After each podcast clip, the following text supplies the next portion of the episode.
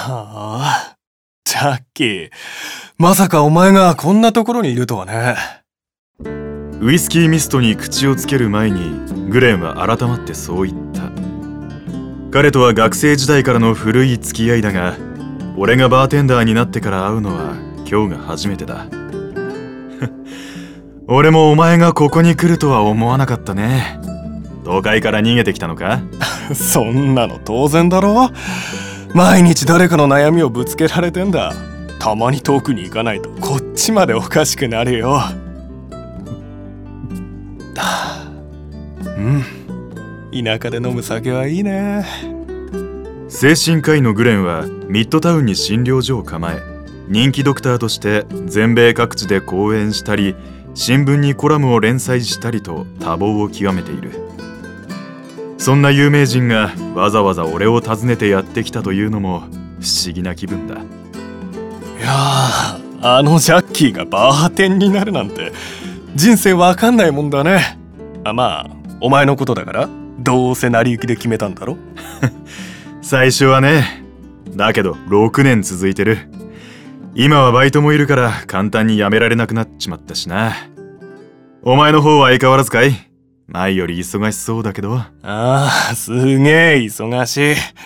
売れっ子は大変だよ。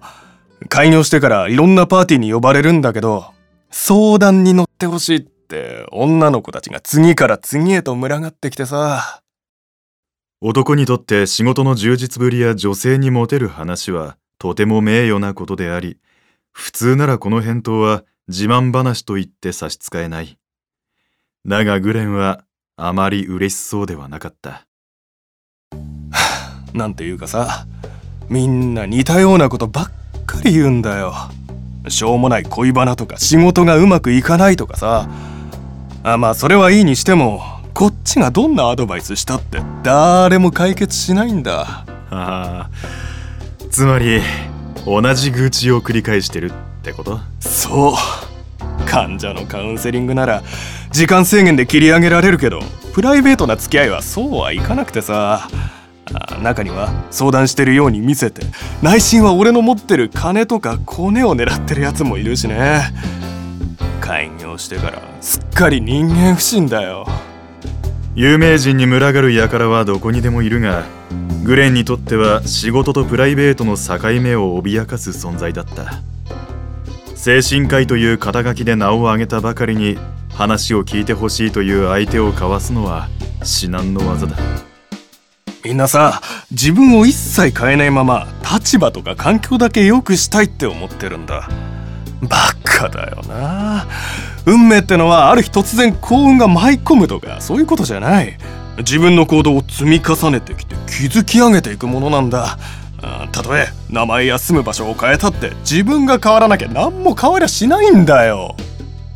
酒がかなり回ってきたのかグレンは声高に語り始めた。本にも書いた話だけどさ仕事も恋愛も客や相手を振り向かせるなら自分がそれに見合う人間になるのが一番早いんだ。他の連中だってそう言ってるし人類普遍の真理だよ。なのに俺のところに来るやつと来たら人の話をろくに聞かないで。何にもしないままうだうだして。ずっと同じことで悩んでるんだ。ほんと大バカだね。奴らはみんな変わりたくないのさ。どうしてかね。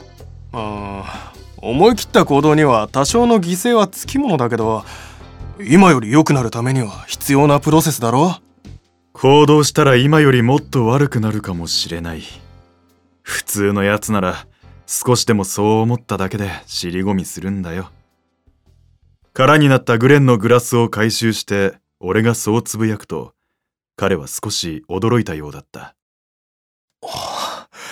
ジャッキー。誰よりも無鉄砲だったお前がそんな風に言うとはね。うん。